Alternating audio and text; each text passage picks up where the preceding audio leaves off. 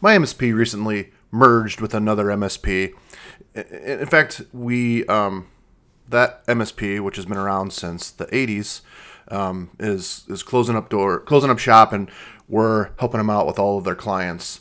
So part of this process is I get to go around and I get to meet all of the other MSPs customers, and you know a lot of business owners from businesses that are long standing in, in these communities. Like some of these businesses have been open 40 years. And I find the one thing that kind of makes all of these businesses tick, all these business owners get up in the morning is joy. Every single one is just happy to be where they are. They're happy to be doing what they're doing. They're happy to be in their communities and helping. It's not a get rich scheme. It's not any of that. It's just these people get up every day and just enjoy what they do.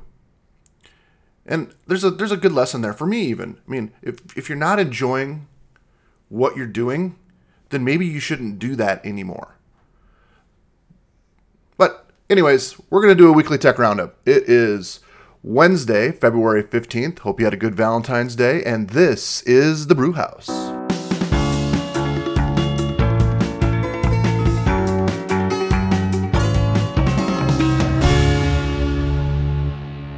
All right, so I didn't announce what we're going to be talking about, but that's okay. We'll just run through them. I got five stories for today and a little bit talk about it on each of them. So, Microsoft just released an update to Edge that will permanently disable Internet Explorer. Now, I think that's a great thing because Internet Explorer is a terrible product, has always been a terrible product. I think that Microsoft got a big head on their shoulders back in the 90s when they overtook Netscape Navigator because they bundled in Internet Explorer into Windows and part of that big head has always been Microsoft's inability to integrate with the accepted tech. So the stuff that's RFC'd. For example, Microsoft made their own language called ActiveX when JavaScript was always uh, something that could be used. So when Microsoft finally decided to integrate JavaScript into Internet Explorer, they did it via ActiveX. And it just made everything terrible you have to write code in JavaScript one way for Microsoft and another way for everyone else. So I find this is an actual really great thing, but it's not perfect because Internet Explorer will still live on in uh, Windows until 2029 as the MS HTML product. You can kind of see that from when you open up the help files in, say, Microsoft Office. It'll pop open kind of like a a bastardized version of Internet Explorer to allow you to read documents and stuff. I, I really think that Microsoft should rip the band aid off and figure out a way to integrate that with Edge, which uses the Google engine, and just kind of be done with it. All right, uh, Google flubs their AI. Uh, so Google released an AI or showed off an AI called Bard, and um, it went terribly. And how how can showing off an AI go terribly? It literally gave the wrong answers. I think the one thing that, you know, when you're going to show off a technology, if its job is to give correct answers and you're a search company, maybe uh, it should, you should practice on it before you put it out there. I don't know. I mean, Chat GPT gives different answers every time, so maybe they tried it a hundred times and a uh, hundred times it gave the right answer, but on that hundred and first try, it didn't. As a result, Google lost hundred billion dollars in their in their market market cap. So the the stocks fell by hundred billion dollars total, which is an insane number. uh, but but never to fear. I'm sure that Google will work the kinks out, and um, it will become a competitor to. Um, uh, it will become a, good competitor to Chat GPT. Uh, and like I said, and I've said since the beginning, all of this is doing is stealing from real creators, real people out there that um, put their information online. It takes all of that data, compiles it, and maybe spits out a wrong answer. And OpenAI in the last couple of weeks has hasn't escaped controversy, as you could go to uh, ChatGPT and you could say, "Write me a poem about Joe Biden." And it would write a poem all about Joe Biden and his presidency. Then you would ask it, please write me a poem about Donald Trump and it would say it can't get uh, into political things. So it, it appears that the AI was probably programmed with some type of bias, or its sources that it took were very biased. I, I can't point the finger, but it, one thing is for sure that it appears that AI is still susceptible to human fallacy, where it will make mistakes uh, and it will lean one way or another.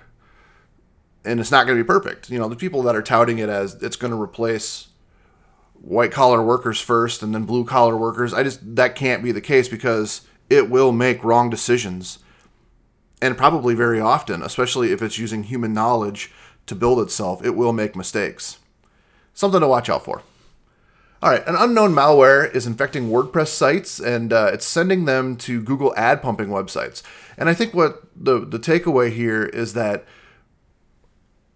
it um, it's an unknown malware, which means it's probably unpatched by WordPress, and it could it might not be the WordPress core code. It could be a WordPress plugin that everyone uses. You know, some people use like a Google tracking plugin or um, like an SEO plugin. It could be it could be that way, but it appears that this is actually scripted. So the the malware actors don't actually have to target um, one's particular site. They could just scan the internet for WordPress sites. Once it finds one that's vulnerable, boom, it infects the site and sends it to a Google ad pumping website. Which I find this interesting that it's a Google ad pumping website, which means that they're probably getting paid via AdSense. So when you click on an ad, they get paid. Uh, or it's something where, well, no, it's got to be a AdSense which to me means that it leads to a particular person, but it could be a person with a stolen identity or something like that. So I don't know what the incentive is to send it to the ad pumping website if you can't collect the AdSense funds. It could be part of a something that's a bigger thing that's going to happen to these websites later on. I don't know, but it, it is something to watch out for if you run a WordPress website to make sure that you're up to date. Um, only use the plugins that you need. Don't install plugins that you're not using uh, I think that that's probably the simplest step to make sure that this doesn't happen. Uh, the WHO is, in, is uh, abandoning its investigation into the origins of the COVID 19 pandemic. There's no phase two, Maria uh, Van Kerkhove. The plan has changed. Changed. She also cited that uh, China is hampering the search. Now, I don't know about you guys, but something that could go out and force businesses to close, restaurants to close, vaccine mandates and everything like that to just stop an investigation uh, that that we can't do that. That is of course unless they already know the source and they don't want to put it out there. That could be the case. And probably is. But probably unrelatedly unrelated there there appears to be steep declines in data science skills among fourth to eighth graders. So I looked at the I looked at the data on this, and I, I got it from the data science. Let me just give you the website uh, datascienceforeveryone.org. And what I found was is that right in 2020, the the scores of the testing just dropped dramatically, like by 30 points. So if you were getting a 290, you're now at you know a, a two a 260, uh, maybe high 260s. So I, I you know I doubt the whole the two are related. I I, I can't I can't um, you know I can't put the two together, but to stop searching for the origins of COVID, it, it's um, I mean, I mean, it's wrong. I mean, we should be putting all of the manpower that we've that we put into shutting everything down during COVID to finding the origins. That is, of course, as I said before, that unless they've already they know the origins and they just don't want to tell us because a lot of people would be right about the origins and it would make a lot of other people upset. I don't know. I'm just guessing. All right, last one for the day. Ford halts uh, shipments of the F 150 citing battery issues. So, yesterday, CNBC reported that uh, Emma Bergg, who's a spokesperson for Ford, said that they're investigating possible issues with the battery during a pre delivery quality inspection. Uh, Ford declined to say what the problem actually was or if it affects all the F 150 Lightnings that are currently out there. I think this is a big problem with these automakers so rapidly switching to electric. Even Elon Musk says we need more fossil fuels, we need more gas, we need more of these things that we've already been using in order to get get it right when we actually release these products. Even Tesla, who went gangbusters the last couple of years making cars have had a lot of quality mistakes. I think I mentioned before when I went to get my Tesla a few years ago, the person's Tesla that was right, you know, we rented a one-way one-way rental from Spencer to drop off at Hertz, got an Uber, went over to Tesla, and when I got there, I found out that there were people that were really upset because the cars were coming in with terrible quality, bent bent panels, bent. I mean, they were bad. And so I was worried before I even saw my car. There was one blemish on it, but it wasn't bad enough. Driving down gravel, I would have I would have made it worse anyways, or I would have made it that bad anyways. So it was no difference to me. But we need to slow down. Companies like Ford aren't yet built to make electric vehicles. They're just not. They're a, they're a gasoline, oil, engine company. And what what in particular about the F one fifty makes it uh, more susceptible to battery problems than the Mustang that they've released? Are they is it actual battery or is it the wiring? People should be asking these questions because if my car's going to catch on fire, I, I think I should need I think I need to know. now, I'm not saying that cars are going to catch on fire. I have no idea because Ford won't tell us what the problem was. Um, so yeah, their their um, shares of Ford were down about one percent yesterday, and um, the stock was trading for under thirteen dollars a share.